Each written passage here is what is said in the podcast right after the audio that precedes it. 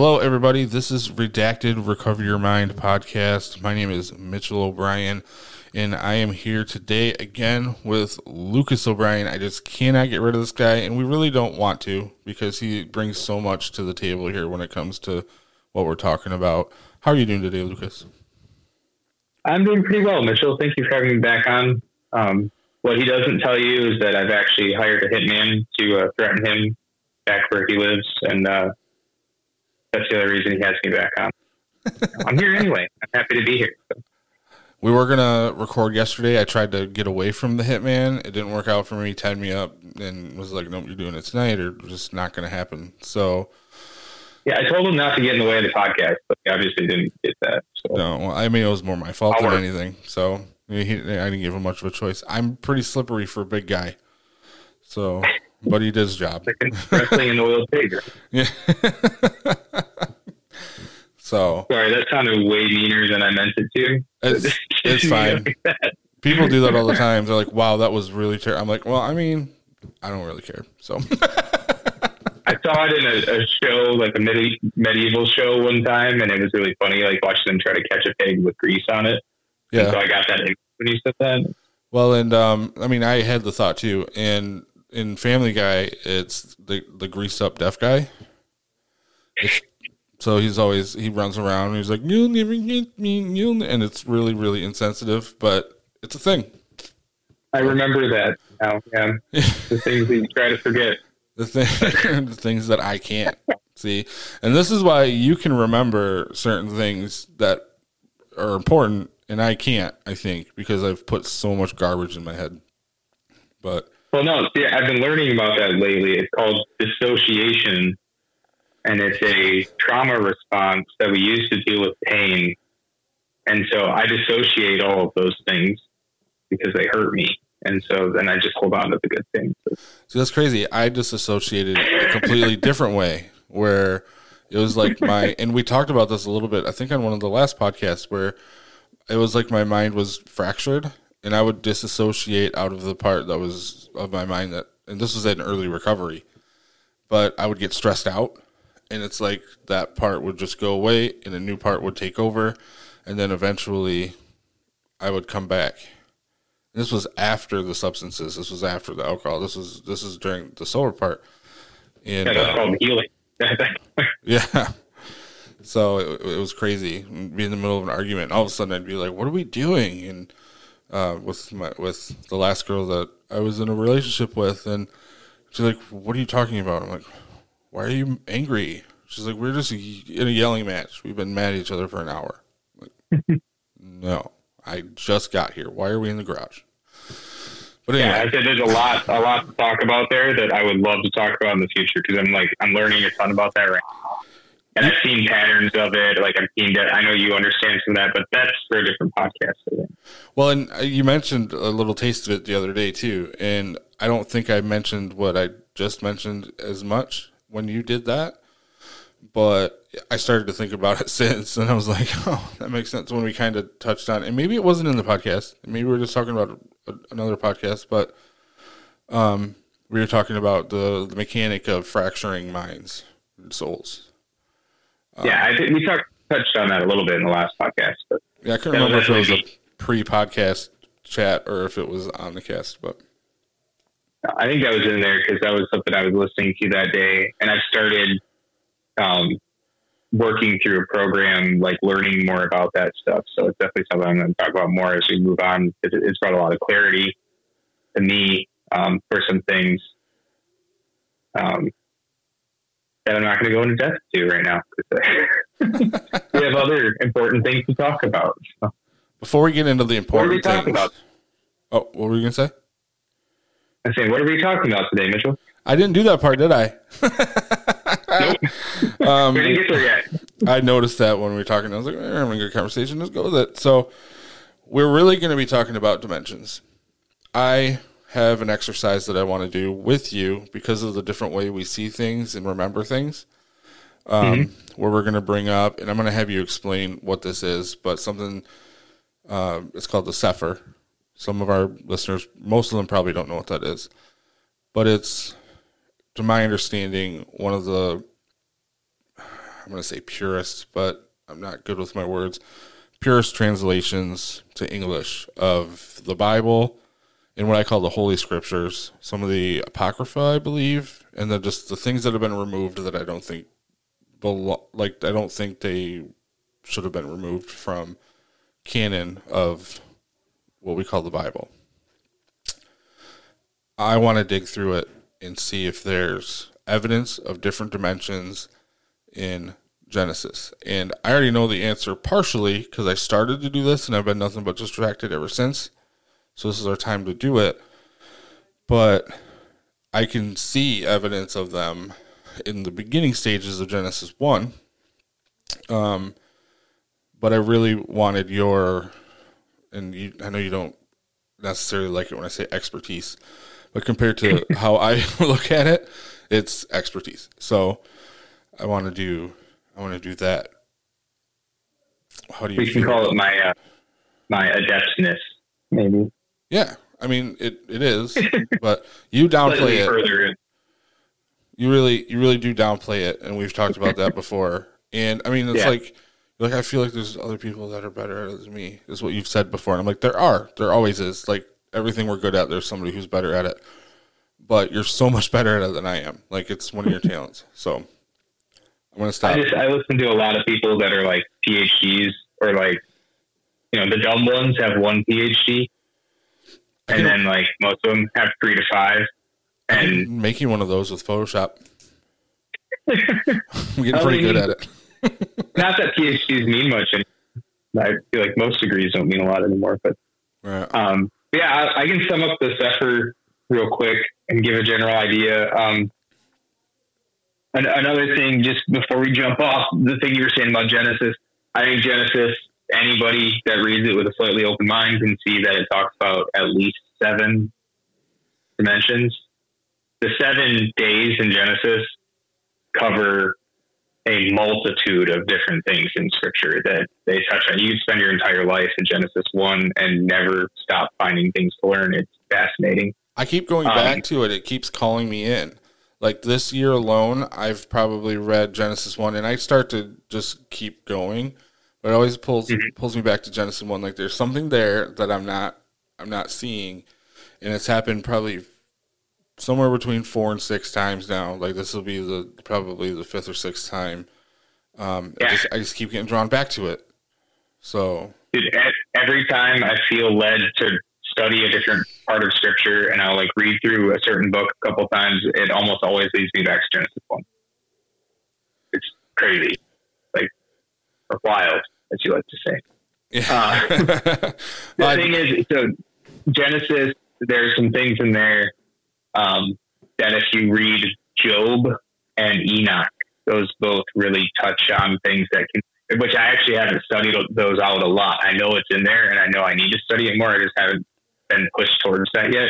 Mm-hmm. But I know there's more there to find that that gets into dimensions and things that connects with all of that. So. Yeah, I when I Job was part of my um, scriptural like journey this year too, because I learned what the Mazzaroth was, and when they, you know, when Yah himself is talking about the um, the different constellations and stuff like that. I was like, yeah. people shouldn't have known about that, so they weren't making it up. The seven stars of the Pleiades that supposedly we didn't know existed until like 30 years ago or something, 40 years ago, whatever it was. Yeah. And like people could say, well, that's a modern day. Like, so somebody made it and then added it, you know, now. And it's like, well, it's been around in this canon, what they call the canon 66 now, since before we've known about it in what we can call modern times. So, well, the ancient predate when we supposedly discovered the seventh star in the Pleiades. Um, like they predate that, and I, I know they tell you that Hebrews were dumb, but uh, the Hebrew language, the ancient Hebrew language, had a number seven in it, so they may have known what they were talking about. Right. and it's like the guy who made it all sounds like he, or at least the guy who knew the guy who made it all. Because I'm not sure how I feel about El Elyon and Yahweh and, and all that from these scriptures. And for people that are tuned in that haven't heard us use those terms before, those are different terms for what we would know as God in our language. Um, kind of like Father God. But there's a little bit of evidence in there that there could be different. Am I saying that right? Like, like El Elyon maybe is the original creator, and Yahweh is more of a, a newer ad- addition, or um, no, but No, yeah. well, Um, th- that's why I said it. um, let's get into this Cepher. I'll, I'll explain some of that and why the Hebrew is important and why some of these things, like how it can get muddied. Um, first, like you brought up, um, we brought up Yahweh or Yahweh before Yehovah, Jehovah. These are all terms that are, you know, different pronunciations of the same thing fundamentally in different languages. Um, that is understood to be the creator when they're praying to the Father in the Old Testament scriptures, um, or the Tanakh, as it's known in Judaism, um, or in Hebrew, it, it would be the Father, would be the idea of that. Um, through my study, I think when you see Yahweh or Yahweh in the Old Testament, often talking about pre incarnate Yahusha or Jesus, which Well- is a crazy concept to a lot of people, but search it out. It's it's interesting. I Um, think I L- kind of I think I kind of um, agree with you too. Um, and I've I've always had this kind of bel this growing belief or just this thing sitting there, and it's it's not a full belief yet, but you know about how I feel about reincarnation. But I feel like Yahusha slash Jesus is in a higher part of that structure that I'm kind of seeing in my head. Mm-hmm. And Yahweh is I don't want to say grooming, raising, raising him to be like him, which is what we see in the the creation story with the you know created in his image part. You know, yeah. so, not to cut you off because I knew you were going to go into something about El, which is El Elyon, Oh. Elohim, but I just Yeah. I had to I had to throw that out there. Yeah, you're good. And we'll touch on that stuff more in the future, especially the being created in God's image. Um, I'm learning a lot about that too. I mean, I've known a lot about that for a long time, but I'm learning even more. The, the depths of that are absolutely amazing. Um, but I won't go into all that right now because, again, that could be a possibly a podcast series yeah. just on that subject. So, Well, some um, of the stuff, some of the stuff that you're getting, you're being able to get into, and some of the learning and stuff. It's it's pretty. I'm not going to put it on blast so everybody knows, but like it, it's it's exciting. Like what you're getting to do, it's it, it's a big deal, and it's it's it's exciting. I'm I'm really happy you get to do that. A little bit of it is uh, kind of selfish because I know I'm going to learn something from what you learn, but I'm really glad that that you get it for yourself too. You know.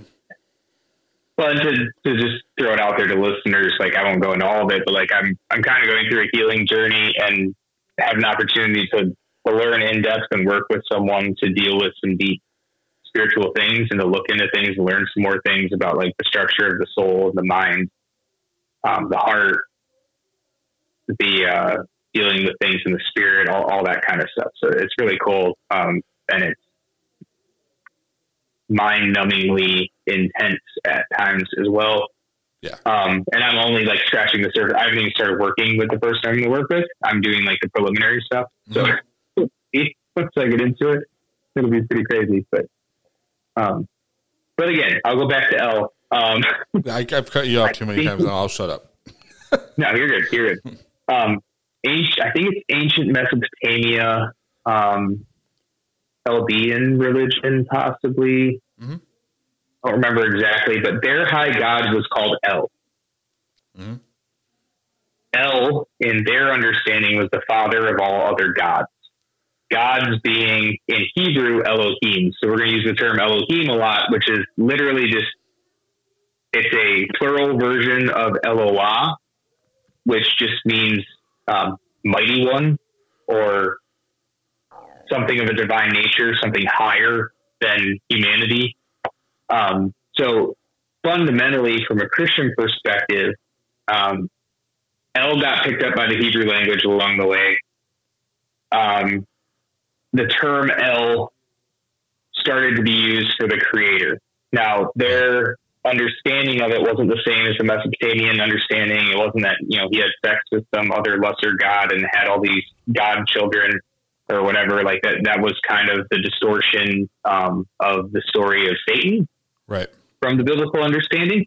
Um, but you know, El got kind of brought over into the language. And so El, um, really, El is just a shortened version of Elohim. So when it says El Elyon, um, that's, I want to say that God Most High. I've got like notes here. Where'd that go?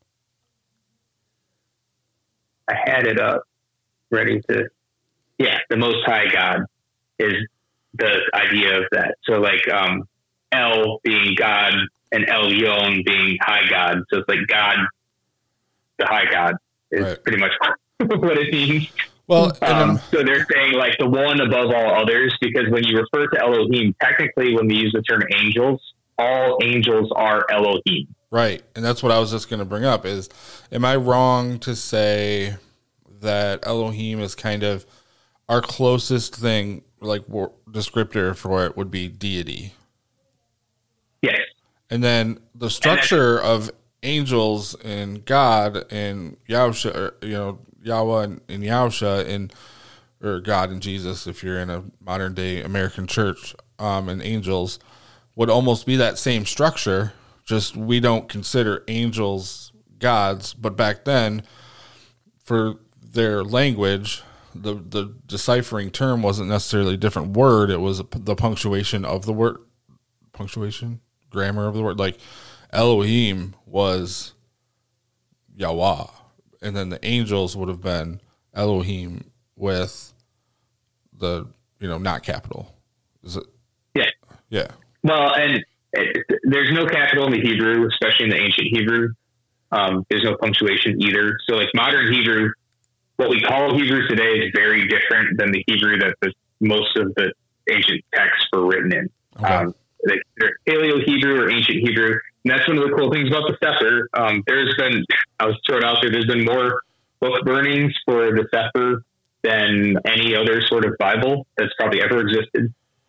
Um, because a lot of people think it's heresy, but the, the man and the group that put it together, their study of ancient Hebrew was the essence of, of how they did the entire thing. Not modern Hebrew, there's a lot of people that put out Bibles based on modern Hebrew, Hebrew and modern Hebrew is like a revived, revamped version with added vowel markers and things that can actually change what words mean. Yep. From what they fundamentally meant in the first place. Um, a simple one, just to throw out there, people that know the Bible will know Adam and Edom. Adam is the first man ever created, and Edom is the nation that came out of Esau, Jacob's brother. Mm-hmm. Very, very different. They both mean red, fundamentally comes from the exact same Hebrew letters, but extremely different meanings. So the context really matters in the Hebrew language. Um, and that's why they added the vowel markers to, to do that, to like show people the context, to change the way that it's pronounced or whatever. But sometimes that can mess up what it actually meant if it's not done properly. So in the Cepher, they really studied, the ancient text, the ancient language, and tried to get the fundamental meaning of what was actually being said in the ancient Paleo Hebrew. And that's why they use the Hebrew names because they feel that that portrays the true meaning more than the English text. So like, um, but like what you were saying about Elohim and it referring to the creator or referring to like angels, it's really for the modern English speaker, it's uppercase God uppercase G God or lowercase g God is the essential understanding what you're saying. And that's why you have um, modifiers on there like El Elohim, which would mean like the mighty God. Right. El Shaddai, God Almighty. El Elyon, the Most High God. So it differentiates. Like they they added that often. Um, like I think it was El Shaddai that Abraham generally called God. he didn't know him by name. He called him El Shaddai. Um, yeah, so, so that's a little bit of a background there. The other thing about the Cepher um, is Sefer means scroll. Actually, fundamentally, it means roll, which is a scroll that only has one thing to roll it up, not two. Right. Um, but it's it's the Hebrew word for book. Like it would now be understood as a book if you said a sefer. Okay. The reason it's called the Cepher is because it's based on the ancient Hebrew, uh, the understanding of the ancient Hebrew as far as they can tell, and Bible comes from biblios in the Greek, which means book. So like people have this huge problem. I've you know I've been told I'm in a cult because I, I read out of the Cepher, and I'm like it it means the same thing the Bible does. It's don't understand. Um, I can. And I read normal you know normal English Bibles too, so it's not like yeah. it. I can rant about how religious people get triggered by certain words as much as I can rant about my issue with the moon right now. And I'm not going to do it. You didn't even get into that yet. No, I don't even know if I'm gonna because we went a completely different way. People are gonna have to wait for my irrational rant about the moon, but it's just it. The only thing that makes me more angry right now is when I'll say something and I just I have this belief that magic and miracles run off of the same physics mechanic. I, I just do. And the difference is intent. You know, and it's kind of like witchcraft. Like we label so many things witchcraft, but I've even said it to some some people, and they're like, "That's witchcraft." I was like, "Well, good witchcraft or bad witchcraft?" They're like, "It's all bad." I'm like, is it though? Is yeah. it? You know, it, it depends on intent. It depends on where the power is coming from. But it's fundamentally this is the cool thing about the time that we live in, and as we get into dimensions and stuff deeper, some of these things will come up. And I'm sure there's listeners that understand this more than we do. Like, right? But it's quantum physics it's all quantum physics. Oh, that's like, become huge. Our friend, you know, mutual friend now, uh, Jenny, she's been talking about uh, quantum physics quite a bit, and it's spirituality, man. Like it's it's science finally acknowledging spirituality for. I mean, and, and I'm going to say for what it deserves to be, and it's it's not that yet, but it's getting closer to that. It really is when it's literally we're starting to understand that spirituality like we have this term spirituality that really just means using understanding of higher dimensions to change the three-dimensional world right that's what miracles are but that's also what witchcraft is and it, like like I said, it depends on intent. It depends on what source you're using and what you're tapping into. Like, are you using the disembodied spirits of the Nephilim? Or are you using nature energy? Or are you using your connection with the creator? Because all three of those things are going to give you different outcomes. And see, that's another but reason like, I like talking about this with you is because when I say intent, that's what I mean.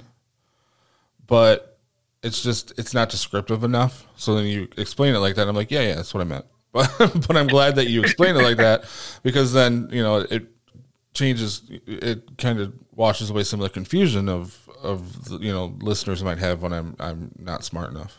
So.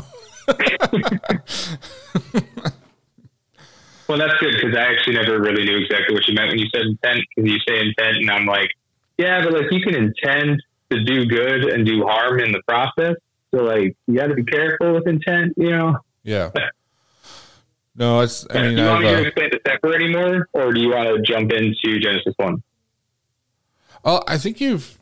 Do you have more to explain about it? Because, like, I think just a book. Yeah, it's a book. well, no, the, the the you know they call it the different books in in it. Um, just a quick like I don't even remember the exact number that's in there, um, and I can hopefully defuse some angry Christians on this quickly. In the normal canon of scripture that we have in the West, there's 66 books of the Bible.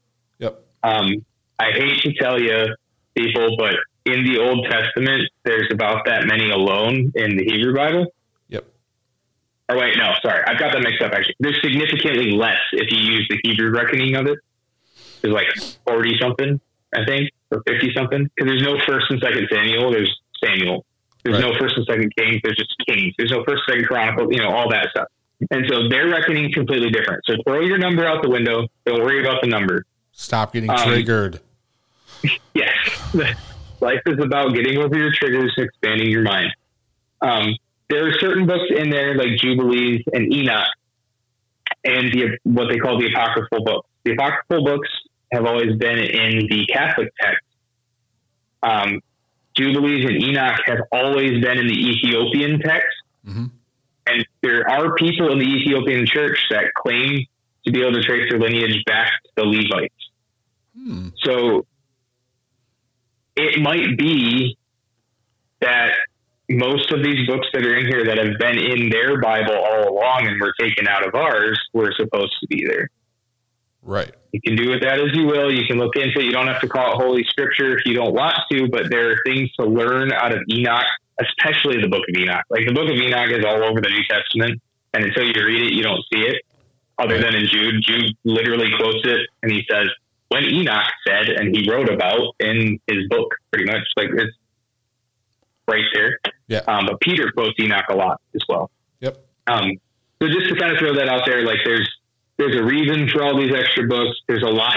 You read some of them and you really see why they were taken out. Some of them were taken out of the Hebrew Bible before Christianity, um, before Jesus even came, and it it's they make priests look bad. Like they show how priests could manipulate people if they want to Yeah. and like warn you to hold them accountable and make sure that they're not doing these things. And I'm like, oh, I see why that could be taken out because that gives you more power over people. Yeah. You know, that's what um, I mean. That's when the Matrix that I talk about was being built.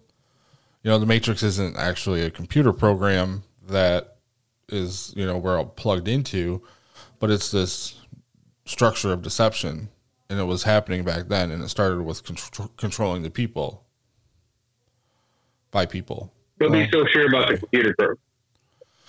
Well, I mean, and there's a there's there's that too, but there's also the I like how Matias De Stefano says it, and he says there there is a matrix. There's definitely a matrix. He's like, but there's multiple matrices. There's a matrix that is more of a power structure, and there's the original matrix. He's like, the third dimension is a matrix. the the way the flow of time is a matrix. The way that we perceive it, that is a matrix. But it was a matrix cr- that was built by the creator for a purpose, and it's been messed up since. You know, and, and he has nothing to do with religion at all. And you know, that's how he. That's how he. I, I reference a lot of that in my puzzle piece of a belief system. What he says because it makes too much sense. There's too much sense to stuff that he says. But yeah, like this past summer, I was, I did a brief, you know, surface level study of quantum physics because in our in depth homeschooling education, we never got that. Nothing. Don't any homeschoolers um, and it was fascinating because I just saw the Bible all over. And like this was it was a book pretty much written by an atheist. So like he was an atheist scientist who was just writing like a basic understanding of quantum physics for people who wanted to get into it from a non-scientific background. And um, I was amazed.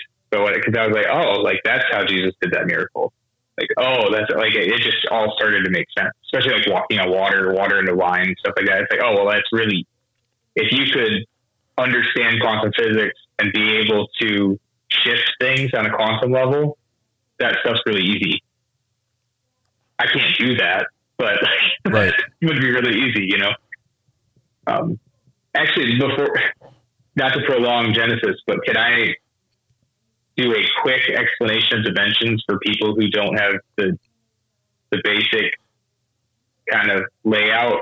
Um, because this really helps me, and I just listened to something else about it the other day that was about this, and it, it really helped it make sense.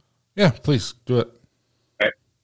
So, we live on a three dimensional plane. We possibly live in the fourth dimension. Time might be the fourth dimension. Um, Einstein and others believe that time and space are kind of one of the, like they're like a sheet that are together, and that's the that's the basic understanding of um, string theory.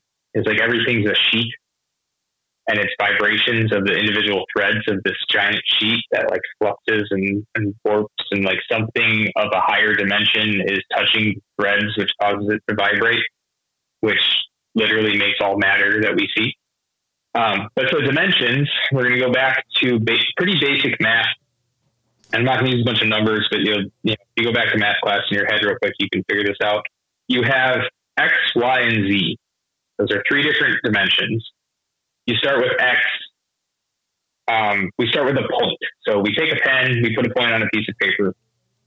Um, we'll get to what we call the flatlanders in a second. That's how they explain it in quantum physics for basic understanding. Um, so you start with a point. That point is one dimension.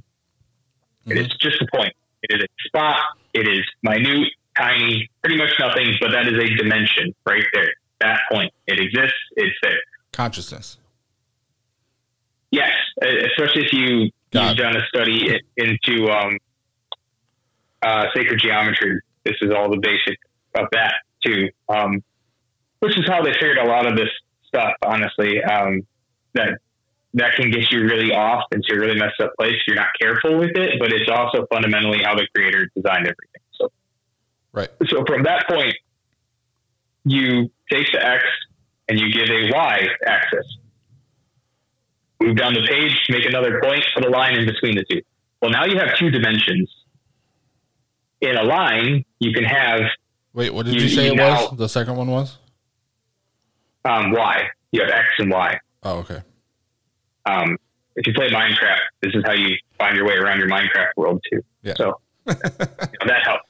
No, it's, it's, funny because this is how Matias does it. He has a visual for it too, and um, he just he doesn't use the X, Y, and the math part, but he starts and he calls it consciousness, space, time, maybe it's space, time, and matter, and those are the first four dimensions. Yeah, that makes sense. Yeah. Um, and that's that's basically the uh, sacred geometry understanding. That's pretty much the same as that. Um, this is how like this is how coordinates work on a map and stuff like that. That's why I use this because yeah, I feel like like anybody can sit down with a piece of paper and map this out. So once you have X and Y, you have a two dimensional plane, and you can pretty much make Mario or something like that side scrolling video game. It's all two dimensional. You know, they make it look 3D by adding layers of things behind and in front of things, but it's fundamentally two dimensional. Um, you add Z, and that gives you a third dimension. So what you do from that is say you started at X, you made a line over to Y, and you're going to do a right angle straight up for Z. And now you have this right angle um, L shape, X, Y, and Z. From that, you can draw a cube that looks three dimensional you have everything you need for three dimensions now. You have um, length, width, and height that you can get out of those three measurements. You get your X, Y, and Z axis, and you can get all three dimensions. That's what we fundamentally live in on a daily basis. The fourth dimension, beyond that, is hard to understand. And I, this is the part that was really interesting for me. And they, they explained it by explaining flatlanders. Mm-hmm. Flatlanders are a thought experiment where you think of go back to Mario. He lives on a two dimensional plane, you know, before the Nintendo 64. Yep. and he uh, runs left and right and jumps up and down. That's all he can do because he lives on a piece of paper, fundamentally. Go to paper, Mario. Get that idea in your head. You're already moving uh, into my argument for Genesis 1 1. perfect. Yep. I figured this like it's a good setup, and I listened to something again yesterday about it, and it was like a basic understanding of quantum physics on a biblical level. Yeah, it was super interesting because he he broke this back down. I was like, this is this helps you understand so much better.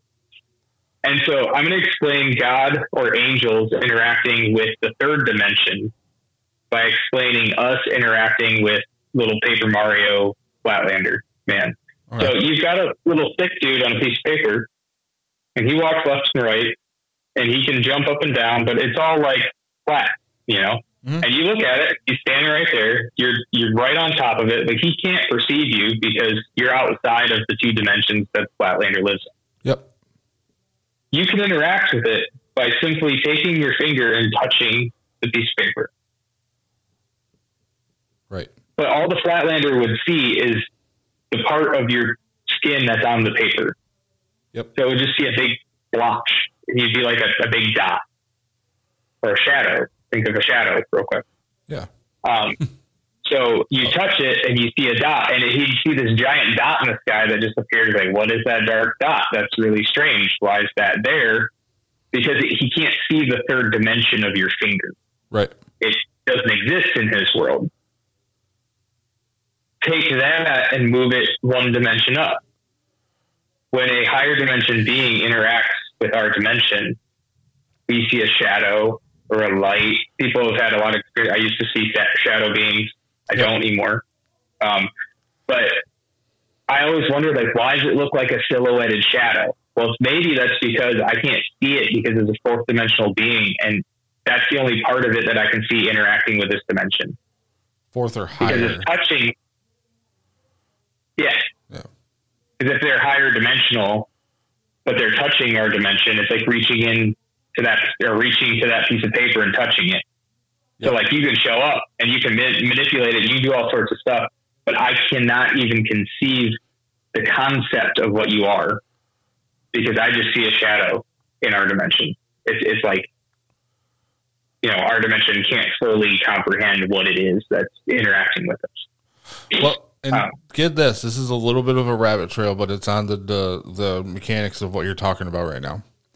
So we've we talked about how like our consciousness now our spirits can are like here in the 3D but also in in the heavenly realms. Like that's you know we talked about that at the beginning. Yeah. I've been learning something about astral travelers travelers that people will think are ghosts but they're not. They're people traveling in the astral to different places and then we're perceiving them from that but you got to think about it if they're astral travelers, they don't have the body in here. So we're going to perceive them like everything that you just explained. Yeah, like a shadow. So it's like a yeah, exactly. Or what we'll say, you know, a spirit or whatever. Um.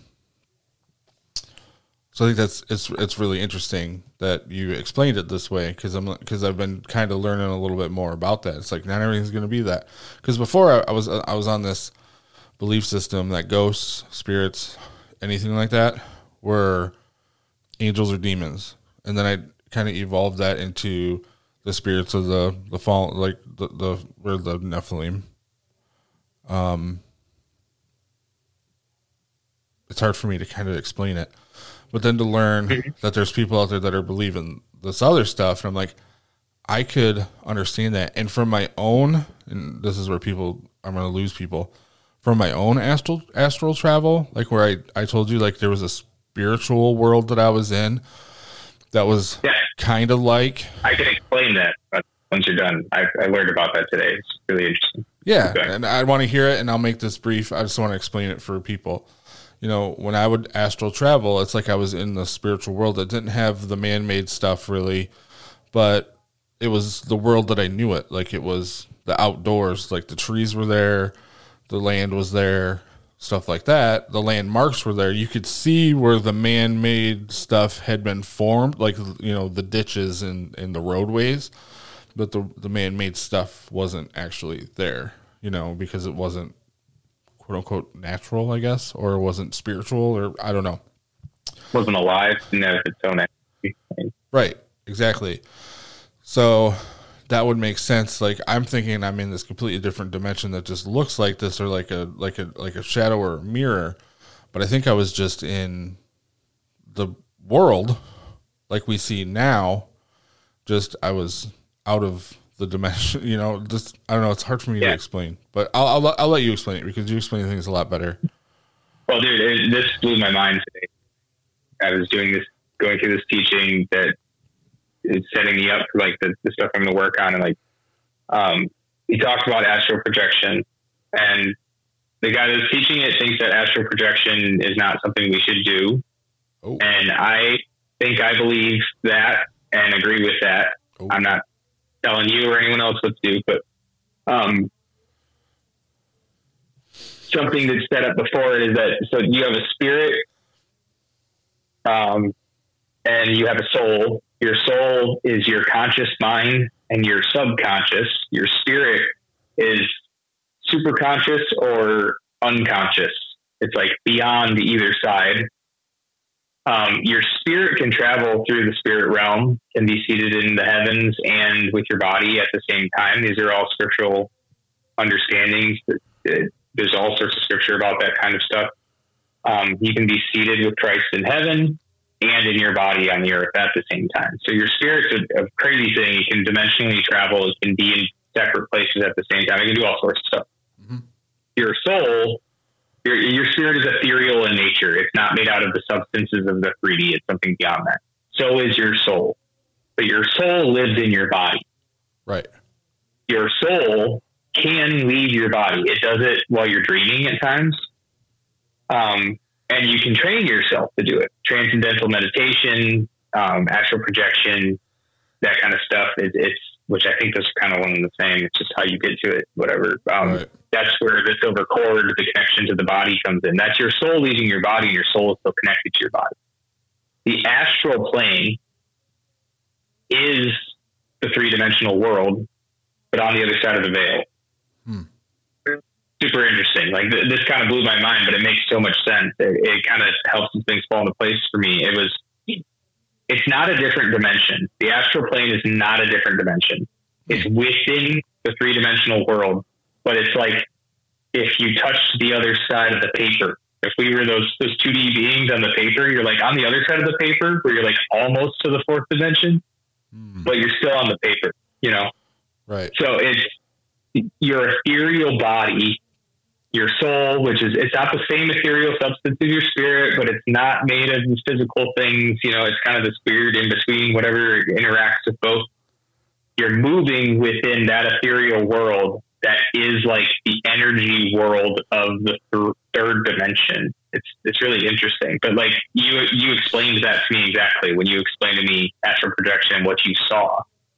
Um, where you were like moving on the energy plane. That is the astral realm that's where people often move through while they're dreaming. You can also be in actual different dimensions while you're dreaming through your spirit. Your soul can be in that, that ethereal astral realm that makes while you're dreaming. So much sense, and I have to interject because these other yeah, like dreams or visions that I have, like the ones that I have in dreams, I'm not always in that astral place. I've had the astral in actual dreams, but it's usually that in between that I that I say, you know, when I try to meditate myself to sleep. I'll try to go there. And um, there was one time I went there in the dream, and that was that first time when I told you I felt like Yahweh pulled me out of my body and said, "Heal, like just be here. Don't go far." Yeah. But you know, be here. And then I found out it was during a full moon, and that was the only time it's ever happened to me in a dream. Other visions I've had while dreaming are completely different locations. And that's when I think that I've I've been in contact with Yahusha or um like we were talking earlier, like we think maybe Yahweh was pre incarnate Yahusha. So maybe it was the father I was that did they were different. Like I've never seen the father in one of any of any of the visions, astral, anything. But I have seen who I'm believing is Yahusha multiple times. Yeah. Um, and we'll have conversations, and we'll be in different places. It's usually a natural looking place, but it'll be different places, and it's just not the same. It doesn't look the same. It doesn't feel the same. In some cases, it almost feels more like being awake than the astral plane does. The astral plane has, and it makes so much sense now, has like this, you know, how you can do like a negative on your photos. Yeah. That's what the, the astral plane kind of is like for me. But then once it's actual, like a, a dream vision, it's different. It's not that way. It's almost like we live in the world of matter and the astral plane is the antimatter version Well, or something. I don't know if that's true, but like it feels almost like where it's like, like you said, it's like the negative. It's like, and, and not negative in like a, it, it's completely bad kind of way. Like negative as in like the opposite. like photographic way. You know, when you Yeah. have a, you see the photographs, like every, you know, exposure has a negative, and it's not actually negative. It's just the opposite side of duality, and that's kind of where, um, it comes into where the second dimension comes from. How Matias puts it is the original way that we went from consciousness, or what people would consider God or the Creator, it's like, well, what was there first? Well, it was him. Well, okay, but where? No, it was just him. It was just him. It was one dimension. It was just him and his conscious consciousness.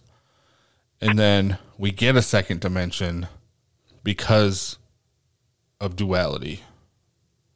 So it splits, and then there's what people can call good or evil, but it's more of a positive or negative. It's not really a good or evil. It's just there's a, all of a sudden a balance, a duality. And I'm going to take it here. And if you need to go back to something because I didn't let you finish, go ahead. But I literally think that is what Genesis 1 1 tells us. And if you look at the equation, like you said it, or the, the, um, illustration, how I saw it, is that is the very, that is the beginning of the whole thing is there is only one. And the way they illustrate is it's like a cell. There's nothing but this cell. And they're calling it consciousness. And to split into second dimension, that consciousness becomes duality and it splits just like a, a cell, like in our bodies does. Now there's two. And that's two dimensions. It's the duality. And I think that's what's being told in Genesis 1 1, the very beginning of the scripture, the very beginning of the Bible. In the beginning, Elohim created the heavens and the earth. It's the duality. Boom. It's a split right there. First words. What do you think of that? Um, Your silence worries me because you're going to be like, no, stupid.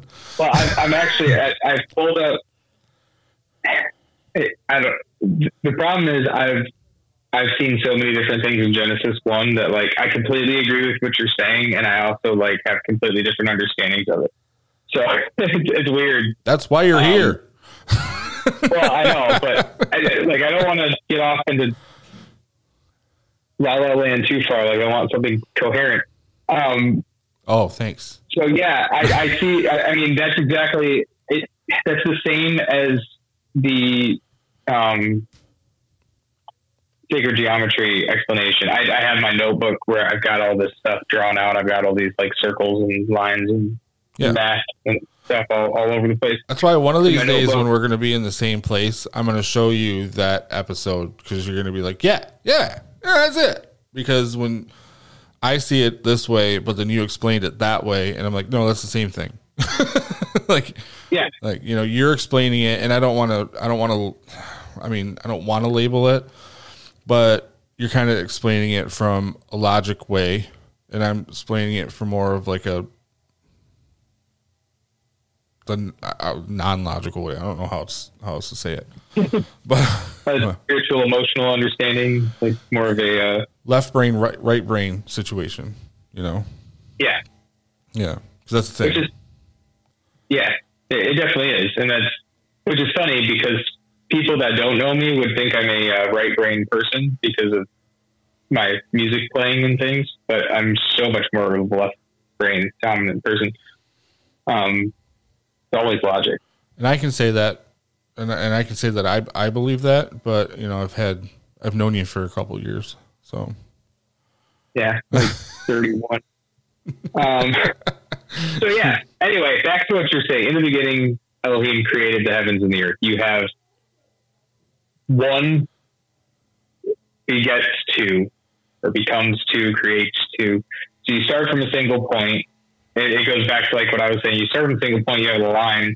In the sacred geometry thing you start with one a point you make a circle from that point. And then Mhm.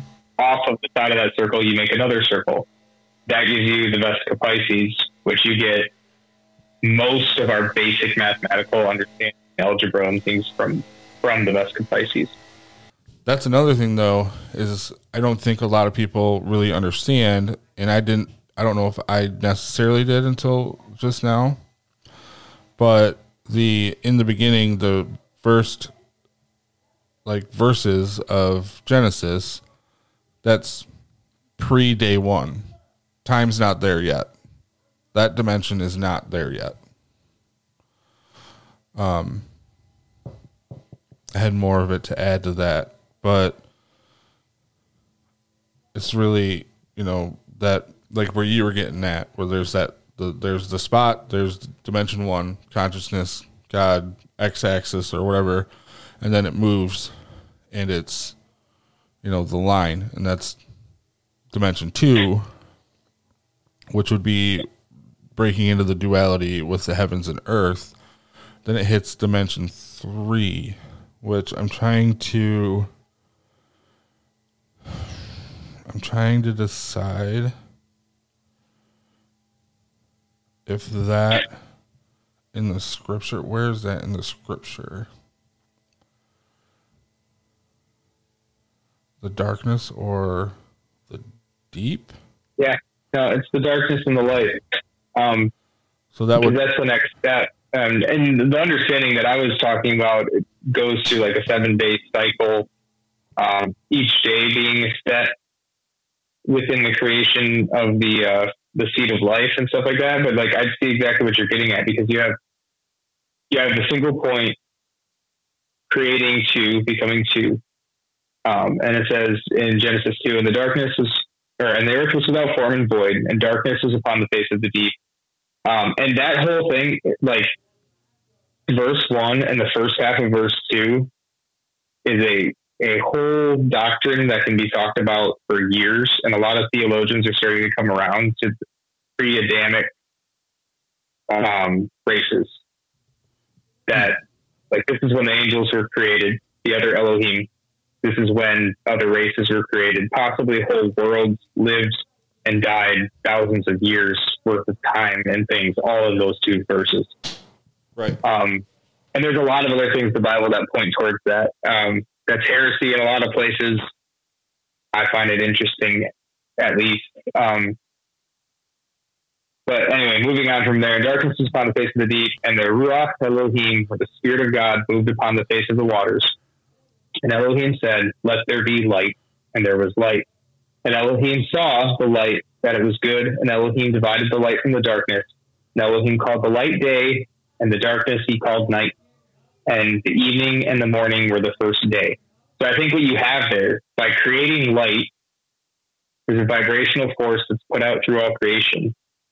The light and the darkness are made in this duality. The one repulses the other. One exists where the other doesn't. One where one is, another can't be. And in this process, you have the first day because that movement of energy, that creation of light and dark, creates your day and night cycle. Well, and I think also I'm when they, would be time. They bring up, way, that's what I was getting at. That would be time. Well, and but the light would be matter too, because everything yeah. is energy in some way, shape, or form. Which at its, I guess you can say, purest form is light, right? Like a wavelength frequency. Um, it's actually sound. Yeah. We've talked about that a little bit. But it's but. the same thing. it is. Yes. But um, I would argue that heavens and earth are also, you know, mass and things, like you said. But, but can, I don't know. You keep can going. mass. Keep going. What's your thought process was? Well, I'm thinking, like, is is mass even possible without the time part of it because without the time there's nowhere for the light to go so i feel like there's multiple things happening trying to figure that out for a very long time so well and that's kind of what i what i was thinking when i started to look because i didn't get much further than where we are right now um, every time i tried okay. to look into this over the last week and a half And I felt like in this area, it's talking about multiple dimensions being created almost at the same time. Like time is one Um, of them, matters another one. You know, What is time? I asked that because it's something I contemplated recently and actually came up with a um, description of time for my own thought process. And it's very hard to describe time without using time to describe time. right? Um, and you can't, like, if anyone's ever watched What is a Woman, you you can't use the term to define the term. It doesn't work. Yeah, and that's the thing is, it's a thing. I don't like the people. Time is a construct. Time is a man-made. Like, well, no, we labeled it like everything else, but it's a part of existence. Is it a? Is it? It's fully its own thing. Maybe not. Maybe it's attached to space as well, or Well, and that's what Einstein was arguing. And from my understanding, he went to the grave, not sure about it, but arguing that time and space are fundamentally intertwined and time is not its own dimension, but is a part of the dimension we live in, and that each higher dimension would have its own time like structure that is interwoven within it. And I always consider whatever dimension makes this the third dimension is what holds time. That's kind of what I always thought too. And it's kind of But like there's a cat. of time might be totally different. Right. Well, and the way that I see it is to to dumb it down to my level is there's a cat, which is a full thing, and then there's a cat's tail, and time is the cat's tail. It's part of it, but it's not the whole thing. And we we we want to label it as its, as its whole thing, but it's not. It's part of the space time, maybe even more than that thing. Yeah. You know. It's always twitching around and doing its own thing and acts like it has its own brain. Yeah. Well, that's not where I was going with the whole tail thing. I was just going with the fact that it's only a part of a whole concept, you know. Yeah. You and and we we want to call it its its own thing. It's it'd be like saying that my hand is a being. No, it's part of a being, but it's not its own being. You know what I'm saying? It's it's part of the whole Yeah. concept of what is Mitchell. Yeah. You know. I sometimes I gotta preschool it down like that, man. But I, uh, I'll get into that in a second. Let, let me let me say what I came up with. See if I can explain it. Yeah. Um, and if this even makes sense, this is just me sitting having too much time on my hands. So I wrote, time is the progression of moments and actions. Moments being the current point of consciousness, and actions being the things done in those moments. Time is the constant action of entropy and regeneration. So basically, what I'm trying to say in that is that as a conscious being, which actually involves being something beyond the third dimension, because if your mind and your spirit is ethereal and not made of the substance of the three dimensions, then that means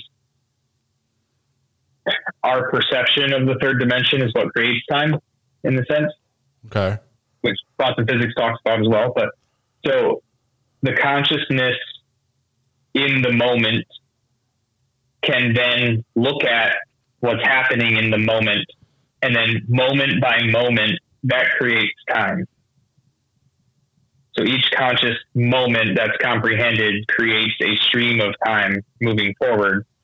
Um, entropy and regeneration is is the fact that like all things in the 3D world are constantly falling apart and rebuilding themselves, Right. which is life and death. It is movement of energy. It is all of that. And so I think that is a marker of time more than anything else. hmm Is nothing is nothing in the three dimensional world isn't falling apart. I like Like the part. everything is breaking. Down. I like the part where you said it was like a moment and then a moment and then a moment and then a moment. Like that's what what time is, and it's kind of like what I got from that is time is flip animation. It's like a stack, so, so a stack of moments. is the thing I was listening to yesterday, um, I can't remember the guy's name. There's something that he's named after, but time. Well, first he found that temperature doesn't move in a linear, linear motion; it jumps in little steps. Mm-hmm. It, they're really tiny, like it's you know, like billionths or millionths of a degree or something at a time. But once you get down to that really low level, it doesn't go one, two, three, four, five. It jumps in like groups of like multiples. And I, he didn't explain exactly because it's like so minute and so tiny, but they found that it jumps in chunks. It's not linear. It's like flip motion. Yeah. And time is the same way. They found that when you when you measure time, you get smaller and smaller and smaller and smaller. Time isn't linear. It's not flowing like a river, like we like to think it is. It's jumping page to page, moment to moment. Well, like I- there's a certain FPS to time. Right. Well, and I think that's what causes so much emotional damage with a lot of people too. Is we are. It's not that, and this this is difficult because at some point you do have to think about the future a little bit, and remember the past to a point.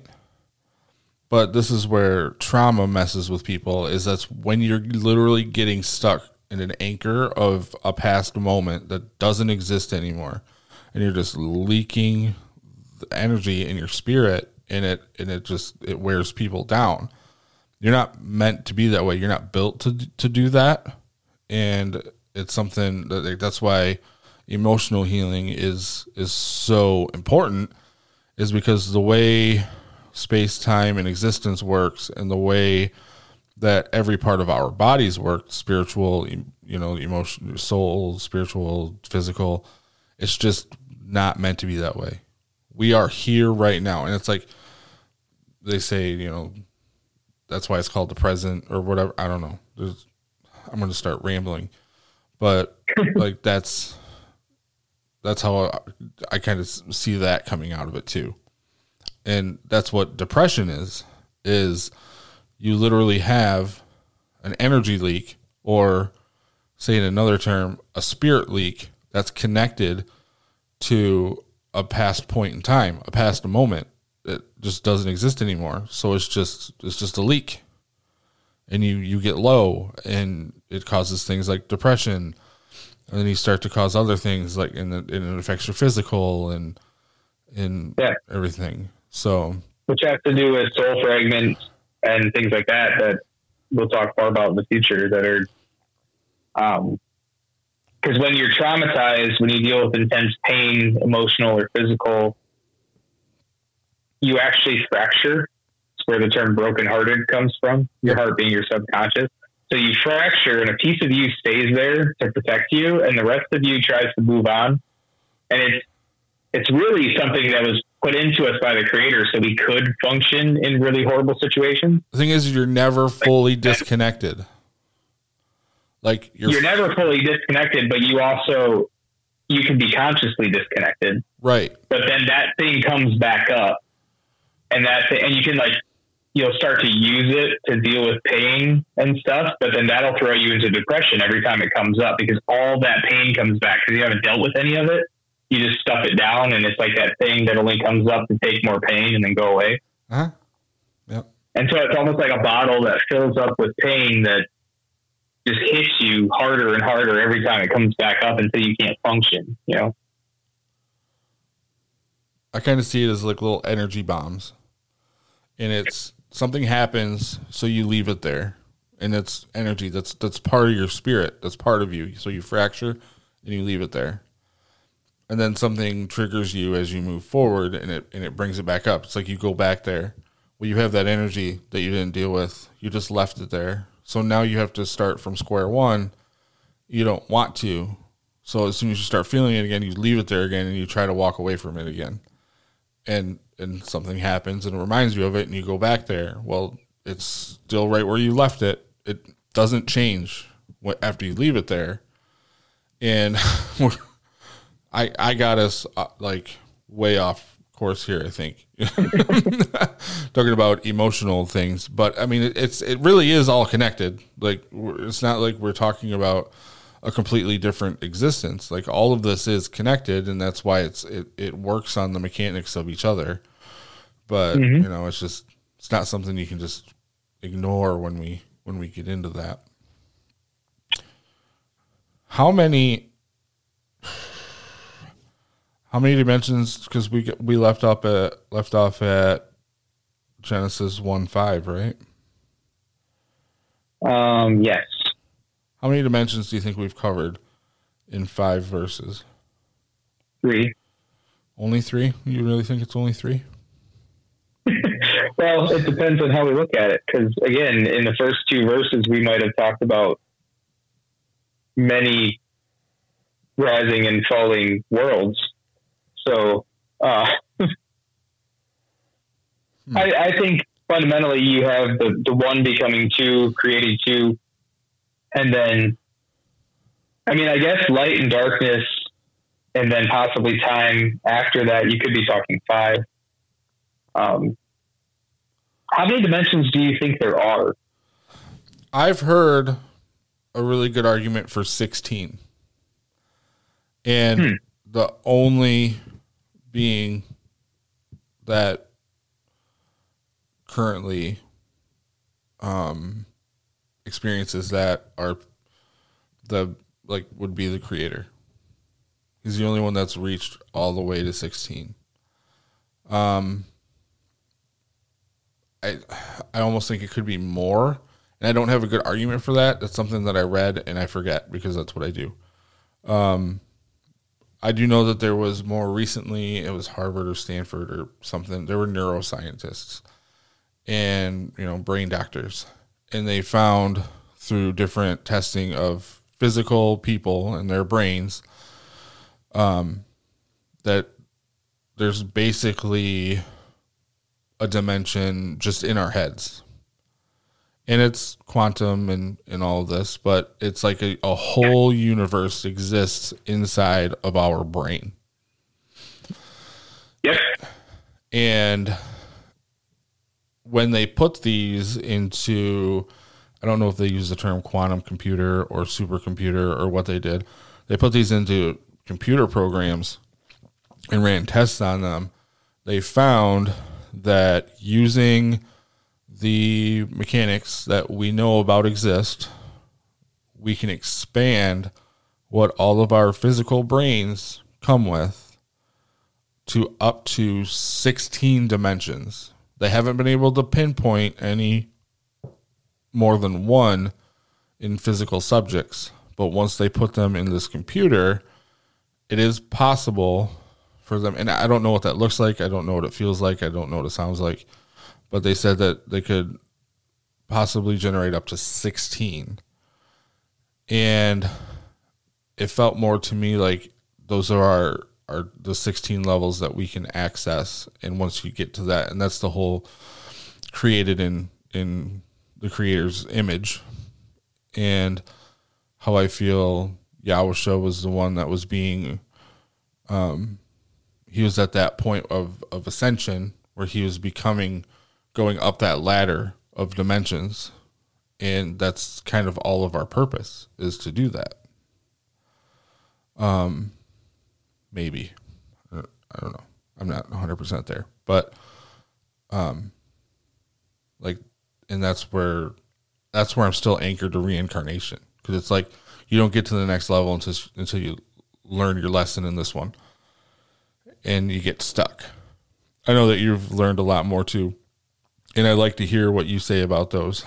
But um, I'm still stuck in this little belief bubble that that's kind of the structure of of of how it's working.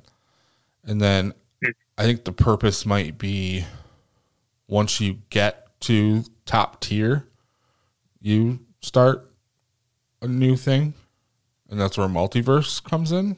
Maybe I'm really not sure, but that's way down the pipeline for anything I can comprehend. It's just a fleeting thought.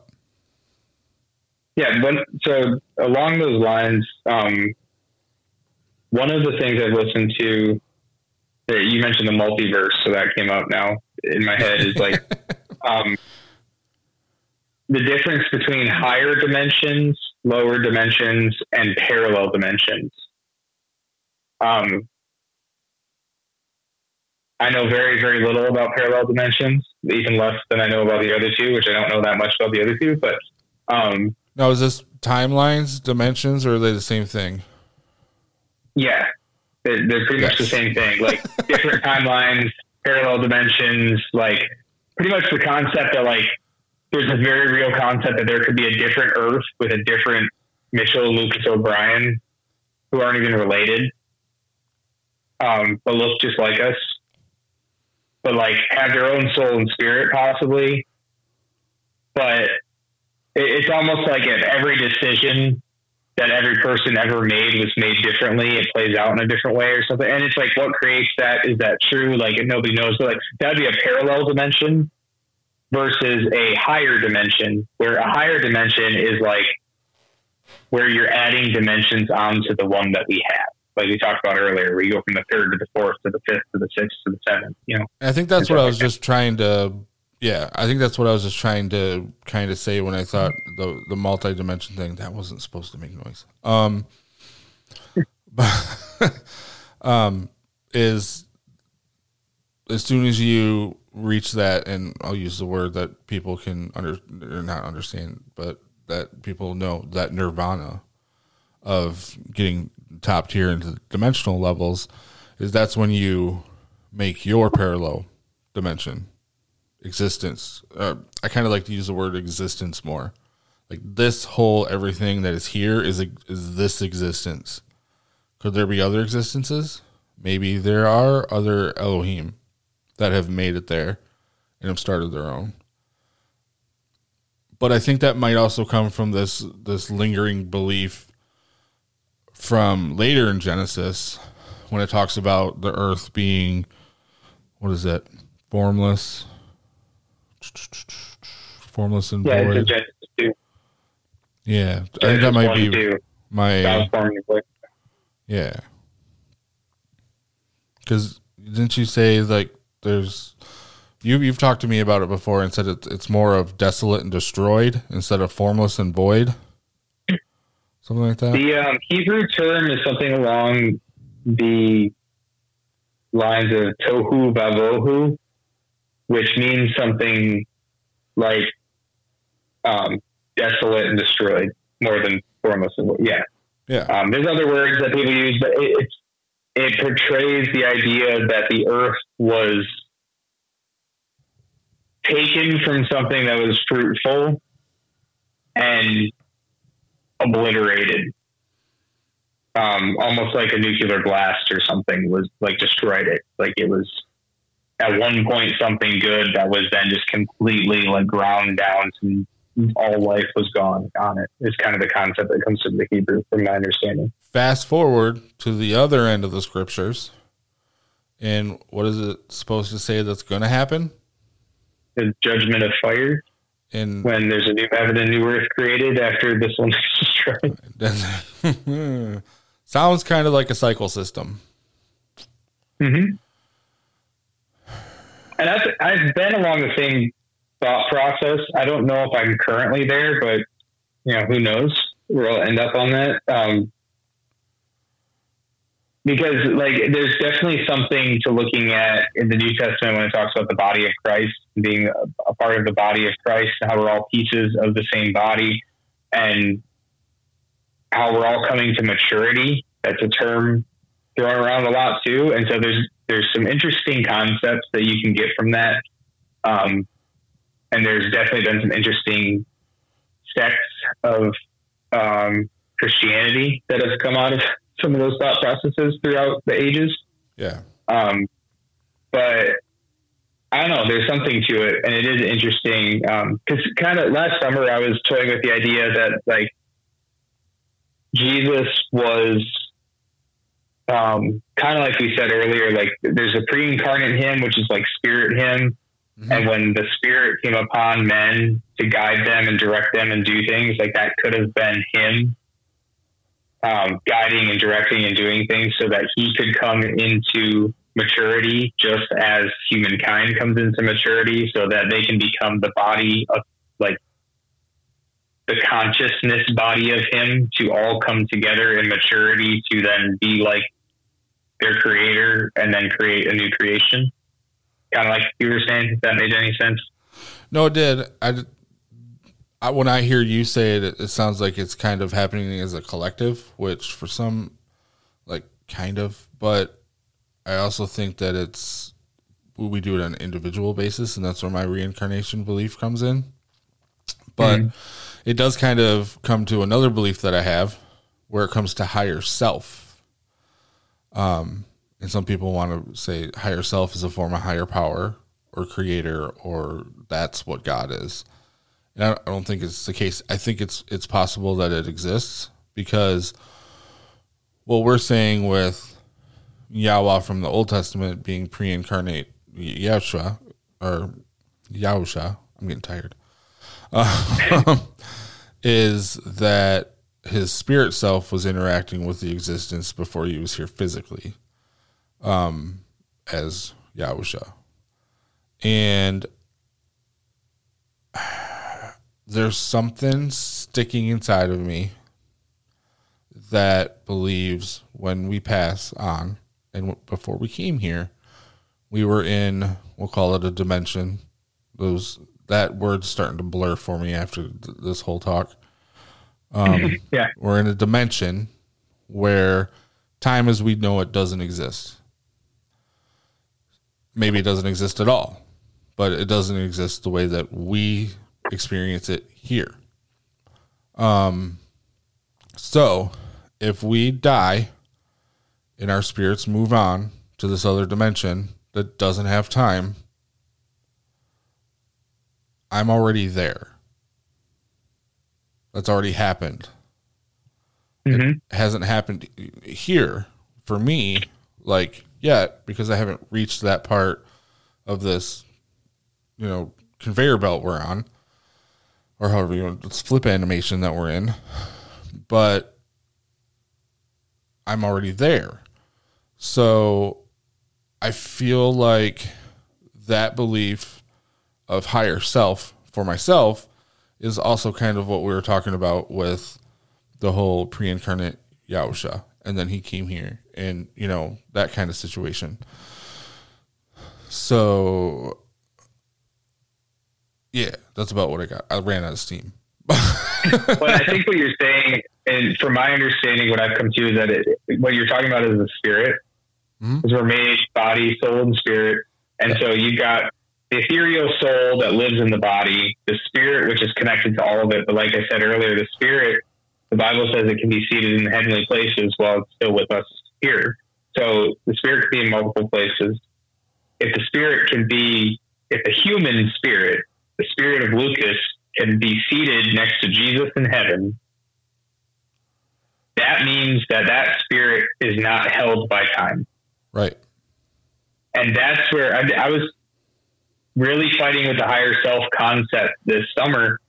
And, you know, what do you do with the Holy Spirit and all that is like a believer and like, and the conclusion I've come to recently with some of this teaching that I've, I've been going through is that I really think the concept of the higher self, and you have to be careful because I think you could be contacting something that's trying to to uh, deceive you, but generally like what we think of as a higher self or a spirit guide or something that like comes to us to guide us and direct us that is actually pure and true is mm-hmm. actually our own spirit.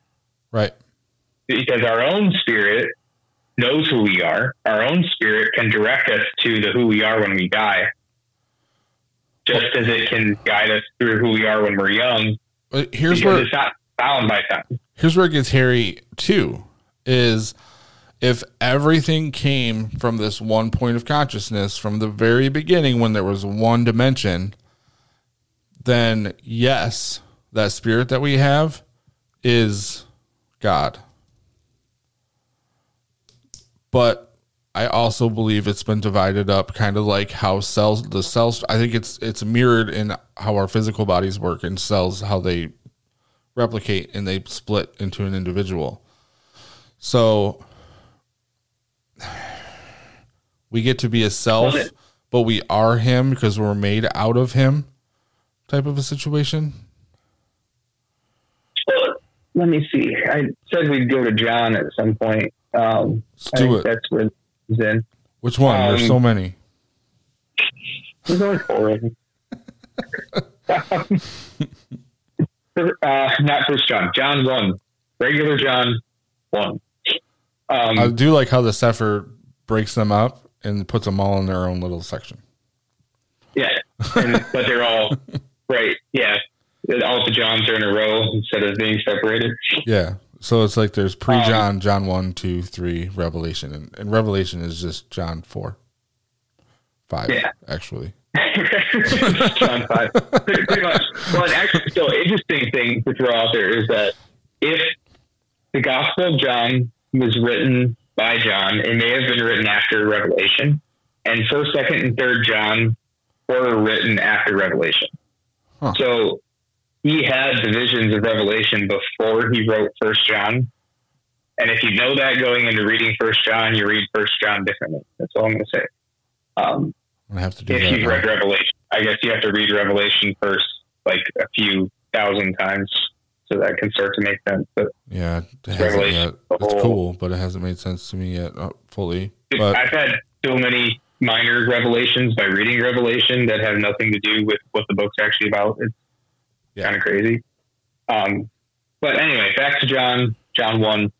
yes, I'm Um, on John 1. I'm going to break some stuff down first. So, um, most of the copies we have of John were in Greek. In Greek, they use the word logos instead of word. Right. So you'll hear me say word, but it's the concept logos. And logos is a very amazing, very, very deep Greek philosophical concept. It is uh, just philosophical, philosophia, the wisdom, um, the understanding of wisdom, or however that breaks down, is like the study of logos. Logos is the blueprint of all creation and the fundamental conscious um, power and understanding that all things came from and all things are made through and holds the entire existence together is the understanding of logos kind of it's like it is the blueprint it is the essence and it is the law of all creation. So when it says in the beginning was the word or in beginning was the logos it is the blueprint the essence and the law of all things. And the logos the word was with elohim meaning the creator father. And elohim was the word. So meaning they are together. They're they're one and the same yet fundamentally their own at the same time there was the logos the same was in the beginning with Elohim, meaning that this logos was there at the beginning of all things. Like not not the beginning of Earth. We're talking the beginning of everything before angels and the universe and everything existed. So This all things the end made. of the Bible, and we were talking about stuff that happened at the beginning of the Bible. Yep, exactly. and this is that's one of the things about understanding ancient Hebrew thought process is that um, the end and the beginning mirror each other, and the most important point is generally in the very middle. And a lot of um, ancient Hebrew texts are written that way. Um, John writes like that sometimes. If you look in the original text, I guess um, I you know read quite a few things about that. Where if you have sections of his books that when you go to the center of it, it's like the most important point, and the start and the end kind of mirror each other as you look at it. Revelations like that. Um, fascinating. It, the whole Bible is like that, and Revelation itself is like that. They just super cool. Um, Does that connect with the whole the Alpha and Omega comment? Yeah. You know, like yes. Yeah. the beginning and the end, the first and the last. Um, all of that. Yes. Um, so we go back and it says in First John three, or not First John, John one, Yep. verse three. All things were made by him, the logos, and without him was not anything made that was made.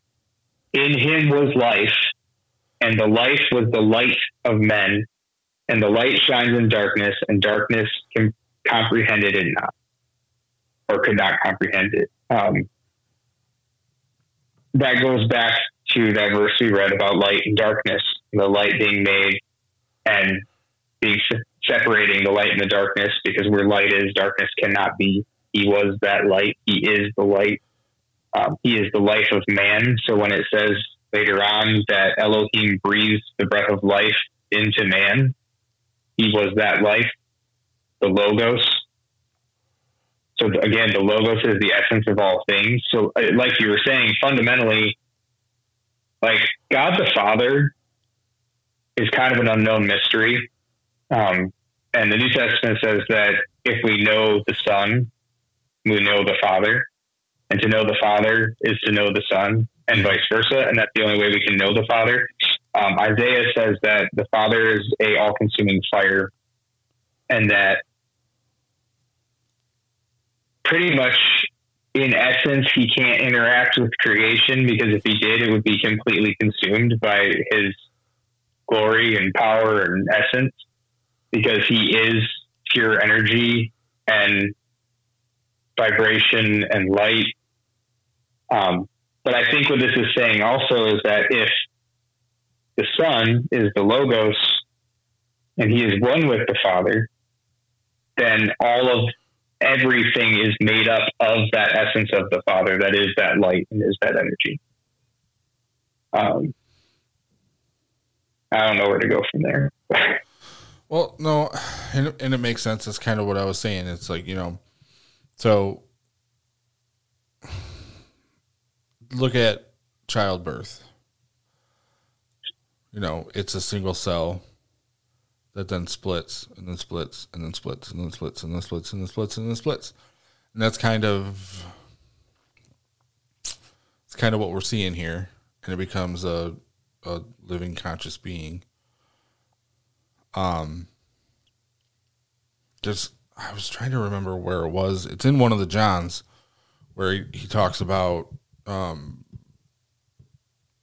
somewhere about the the light of the spirit or, or something like that and when it happens and and the the science like just within the last couple years realized that when the sperm actually gets into the egg there's a, a I think it's a flash of zinc or something like that but it's light that happens when yeah, an actual flash of light yeah. actual flash of light and they're trying to figure out what exactly it is but it doesn't matter it's a flash of light and yeah, a lot of people actually think that's like the soul or the spirit entering the body and the soul being created at that very moment.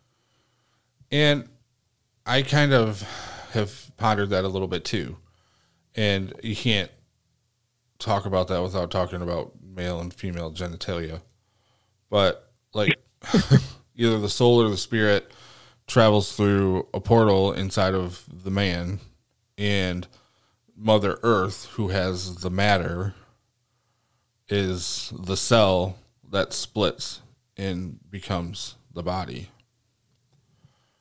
And I think we kind of see that when we go back to the scriptures because Adam was made of dust. Earth.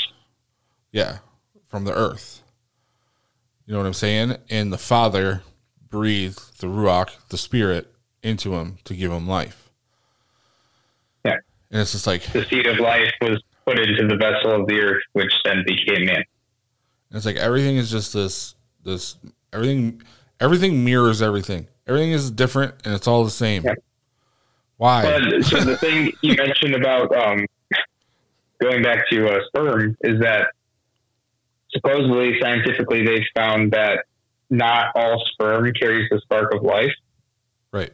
But certain ones do, and like in testing, they can see which ones like can actually fertilize an egg because it carries the spark of life. Like even a live sperm can get to an egg that doesn't carry the spark of life and doesn't create a new life. Hmm. But certain ones, and I believe from what I heard, I think they said they're like faintly bioluminescent, so they actually have a light to them. Right. Yep. And they carry the spark of life and when that hits the egg and they come together, a new light is created in that moment. um, it's just it's fascinating. But it's exactly you go back to Genesis, and it's what what we talked about is creating the heavens and the earth, and then now that you have heaven and earth, heaven and earth can come together, and that light can be formed, and that new creation. Hmm. It's like the same story all over the place. Just looks a little bit different, but it's not. And it's it's telling us this is like an existential crisis. I learned this last summer, and you know how God taught it to me? How? Watching ducks. Watching ducks. I like yeah. when he does that. I, really, I like ducks, and I was going for a walk, and I didn't see them like breeding or anything, but they were male and female ducks. And I had raised a bunch of birds last summer for some people on a small farm and like studied it all and stuff. And he like between the Bible and the study of the birds and raising the birds and then just staring at these ducks in a river, he just like downloaded all this on me. It was amazing. Mm-hmm. And he's like, yeah, that's the blueprint. It's everywhere. And then it's like, I saw it in flowers. I saw it in trees. I saw it in living animals. I saw it in the earth as a whole. I saw it in mankind, and I mean, it was just amazing. Wasn't this it is, like, Paul that said something about like you look into nature and you can see, you know, you'll know, or something like that? It's a few different places in Scripture um, that, and I think it was Paul who said that that no one has an excuse because nature itself shows the redemptive plan of God Yep. And that if you looked at the nature around you, you would never need someone to tell you the gospel because you'd understand it by looking at the nature around you. I think that's what you're experiencing. But most of us don't ever actually take a time take time to look at the world around us and truly observe it. The more I look at it too, the more I wanna I think about um evolution. And obviously like nobody has the right timeline. We just don't. We don't know exactly what it is. They don't know exactly what it is. But i look at what atheists believe and i go i think you're right but not all of it and i feel the same way about my belief system is i think i'm right but not all of it and I just feel like they fit together. And it's a situation of trigger words. And I mean, that's a big one. That's just literally what divides all the religions, pretty much. Like, not all of them, but a large majority of them is trigger words. And um, not wanting to take accountability for our actions. Not wanting to have that that higher power that can hold us accountable for our actions is kind of what's missing there. And there's more than that, but that's kind of like I'm pointing at atheists right now and going, "That's your problem," which I shouldn't I shouldn't do. That's not right of me, but still, I don't think that the common creationists. I honestly don't think they even they're even close but they have a different part that atheists don't have. But atheists have a little bit of a part that we don't have, you know? So, yeah. yeah. And that's the cool thing about where we're at in history is scientific understanding is starting to to align in the middle. Um, and I, I, don't think science has the answers for every. I mean, technically, science does have the answers for everything, I don't think scientists and our scientific culture or whatever does have the answers to everything. I think if we did it properly and we were unbiased and stuff, it would all point to like what we needed to know and we could see it. But um, because we're fundamentally you're studying the blueprints of creation to try to understand it, and that will always lead back to the creator when you do it properly. And like panspermia is major thing in science now. and Not all scientists agree with it, but like even a lot of evolutionary scientists believe that the initial spark of life was planted here because it, it had to be. and then there's a higher intelligence that planted it here and set evolution into.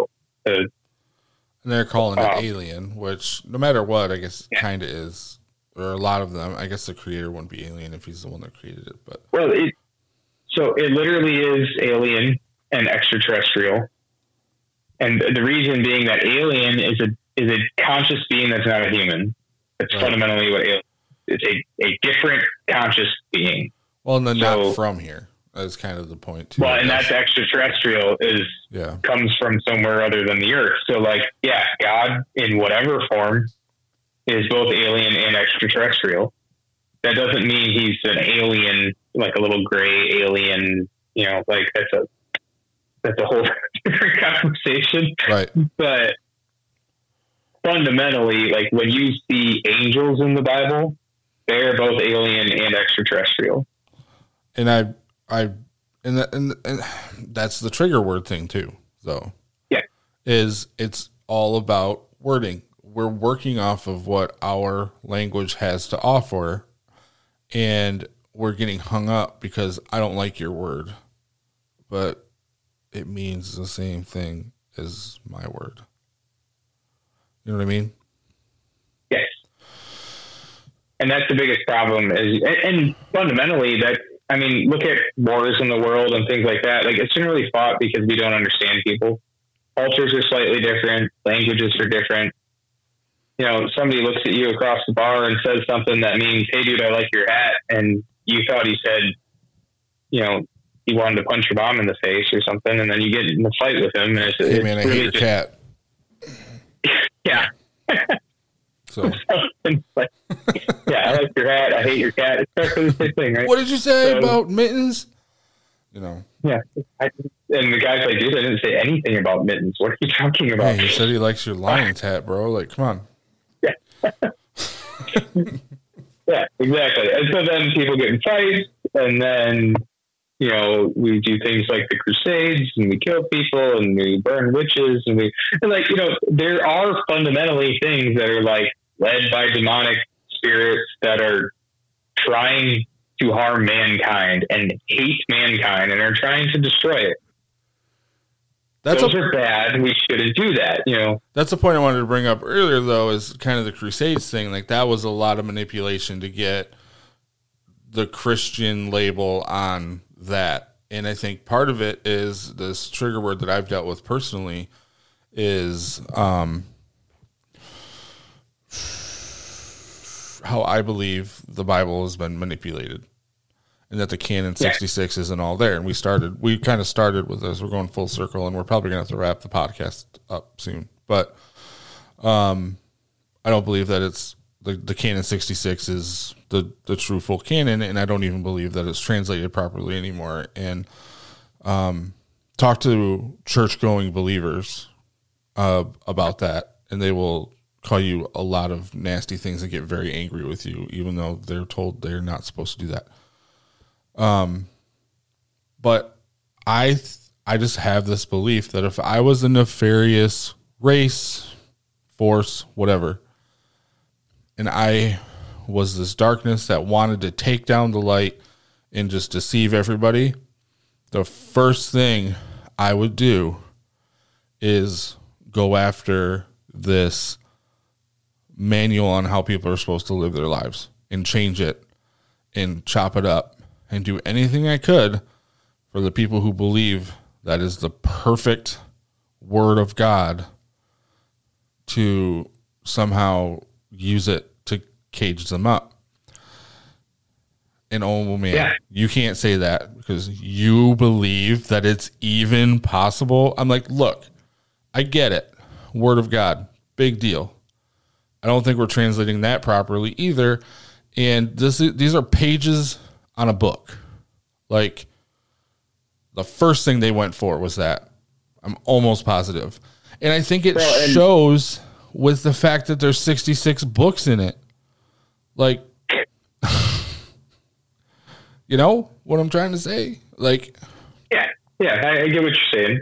And the thing, the thing about translation, and this we touched on this earlier. Like you said something about, and I, I don't think you meant exactly what you said, but like you said something about like the Cepher possibly being one of the best translations or something, and like there's no good translation of the Bible. No, none there's of it was English translations than there are.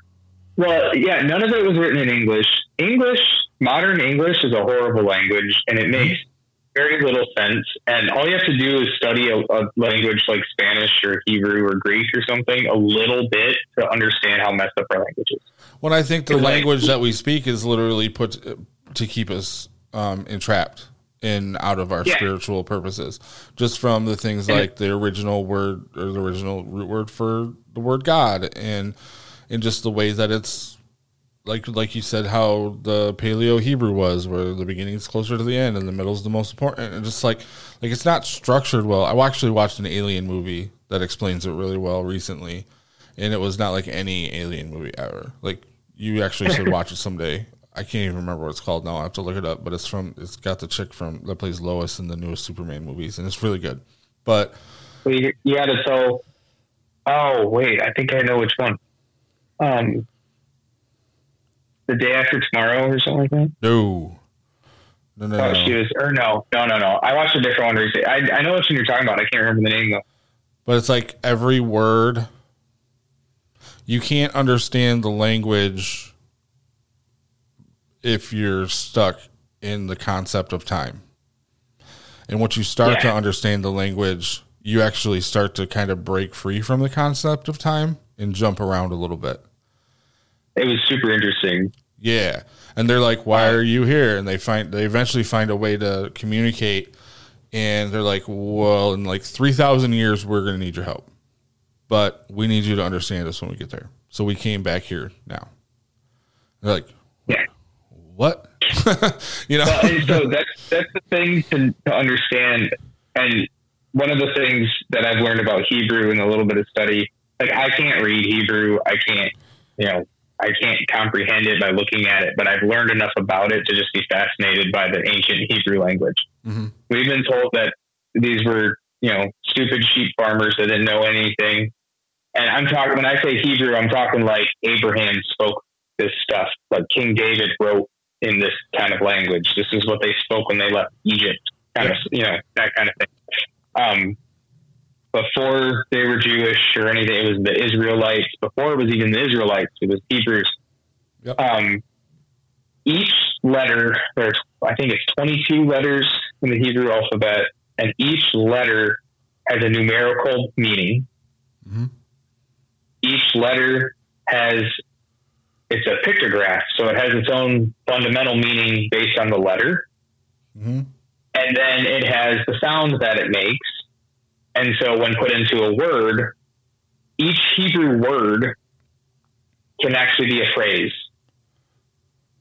And a couple of Hebrew words can be a whole sentence. It can be a whole, like, it's absolutely fascinating um, because one Hebrew word with six letters in it it can take you 45 minutes to truly understand the meaning of what that one word means because it can mean the word, it can mean the number, and it can mean the individual letters put back to back to give you a whole different meaning. And right. that's like, that's why people that really study Genesis study it in the ancient Hebrew, and they're like, yeah, you barely get past verse one because you can sit on verse one for the rest of your life and sit here trying to decipher this because the language is so intricate and in depth and like English isn't like that. And plus, they read right to left, so you actually read you you comprehend it completely different when you read right to left.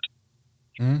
And then, like the New Testament is translated from Greek, and so Greek they used to read right to left, and then they wrote read right to left to right or to left to right to right to left. It was like each line was opposite, which sounds horrible. Um, Sounds efficient. And now man. Greek reads left to right. Like it does sound kind of efficient, but enough. Like, how do you jump in the middle of a page? You don't know which way. you don't. That's the thing is you don't get to just pick out one verse and take it out of context. All right, trigger warning. I've known that for a long time. I may not have lived it, but I've I've known that for a long time. Oh yeah. So but anyway, it's like fundamentally what I'm saying is we do the best with what we have, and that's where taking in as much information as you can and letting the spirit guide you, and always taking things back, not to your pastor, not like wise counsel can be good, but like take it back to scripture from your own understanding, read multiple translations, learn a little bit of the original language if you can, and then read books of wisdom beyond the scriptures too, because you can learn a lot of things from history and you learn a lot of things from smart people. Um, and then let all of that be formed into proper knowledge Sounds in your like- mind. sounds an awful lot like you're telling people to use their intuition. Yes. Yes. Which I would say is your spirit, which goes back to that whole higher self connection, you know.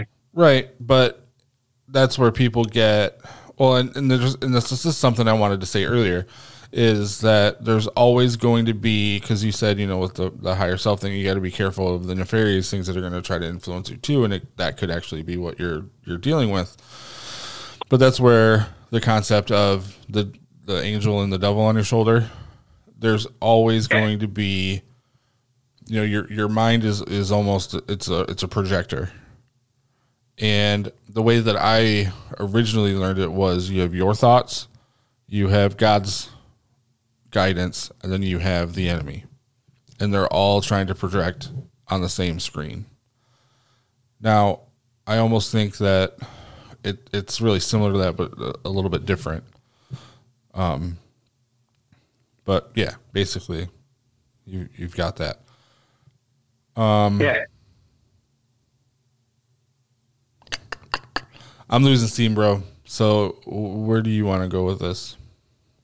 I think we're in a great place to wrap up. We've talked for a long time, given people a lot to think about, and given us a lot to think about. You know what's infuriating, infuriating, but also kind of funny right now. Verses out of context. No, that, but Oh. the fact that my plan was to go through Genesis one with you, and I haven't gotten past like verse five, doing it on my own because there's always a distraction. There's always something happening. There's always a phone call or somebody coming to work early, and I just can't have that time to meditate on it. I have that time. I get you here, and that's about as far as we got. Yep. That's because their six through eight is a whole nother conversation. So it's yeah. Yeah, I mean, I guess it's it's the way it's supposed to be. I feel like we. This is gonna sound funny. I feel like we we got nowhere, but we went everywhere, Yeah. and I don't want people to take that the wrong way. Like, like I don't even know how to explain it. I think we touched a lot of things and went over a lot of different subjects, and hopefully everyone is thoroughly confused and gets to ruminate on this for a while and um, learn something. I hope. I hope so too. And then, I mean, there's going to be a lot of things you said that I've got to think about this week too. So It always blows my mind when you say that because I look at how you understand things and I just go, the words that come out of my mouth have to sound like nothing but insanity to you. That's how I feel. I have a little codex of like how to understand Mitchell, and I, I go back and I listen to it backwards, and then I like there's numbers and some weird shapes that I have to go through, and so you know it all makes sense eventually. But, You have known me essentially all your life. So yep, been rough, but I've survived. Oh, I'm not sure how I've survived my life either. So All right, well, I think we're rambling. We should let the people go. I know I was just kind of ramping it down, but let's let's let the people let my people go. Let's let's do it the fair way. Um, do you have anything you'd like to? And and it, it almost feels abrupt now, but I just do you have anything you'd like to add to the people? Because we're gonna pick up. We're either gonna pick up where we left off, or we're gonna marinate on what happened here today, and we're going to you know pick where we're gonna go from here. And as always, we'd like people to like, subscribe, depending on follow, depending on what um, platform you're finding us on.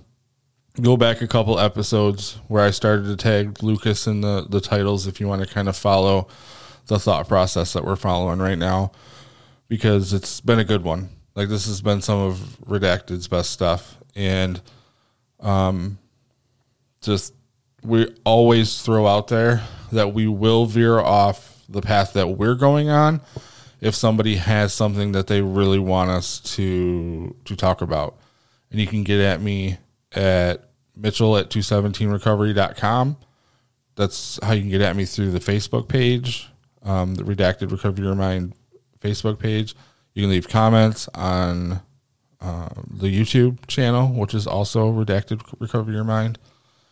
Most of the other platforms, I don't think you can do that, but contact us. Let us know if you have any like, or even if you dislike and want us to figure something out. Who knows? If you like how our brains are working right now together, contact us. We'll, we'll at least give it a look, and maybe we'll be like, no, we don't want to touch that, or maybe we'll be like, hey, that makes sense. You never really know. So get at us that way. Lucas, give us your your final words for the evening. Um, just want to say, yeah, like if you know anybody that you think might benefit from any of this, or you really want to mess with their head, um, tell them about the podcast and have them listen. Um, we want to expand and we want to just like we, we want to make people think. That's really fundamentally what we're we're looking to do because we think when people really stop and think, their minds can expand, and we can all get our heads out of our butts and you know live better and love the people around us and maybe change this messed up world that we're in for the better. Mm-hmm. Um, smart people who have thought things through and come out the other side better for it, I think are good for the world. And so hopefully that's what we can do. Um, and we can help with that as we're on that same journey. You know, we're learning, we're trying to figure it out. Um, I will say the one criticism we don't want to hear is you guys ramble a lot and go on a lot of rabbit trails because we are, not going to stop. We already uh, know. yeah, we know.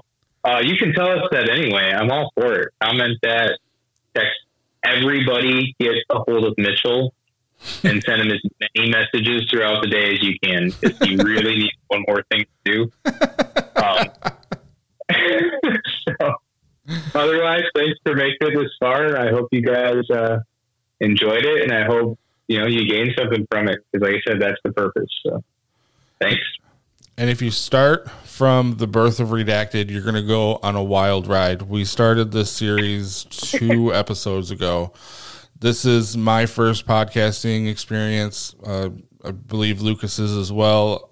I've got a couple other guys that I've done it with. Some of them are around, some of them aren't. Some of them are, are making appearances. Um, so we're going a couple different directions, but I really like the series that Lucas and I are working on because I like how our brains work together. So with all of that being said, thank you for listening and have a good night.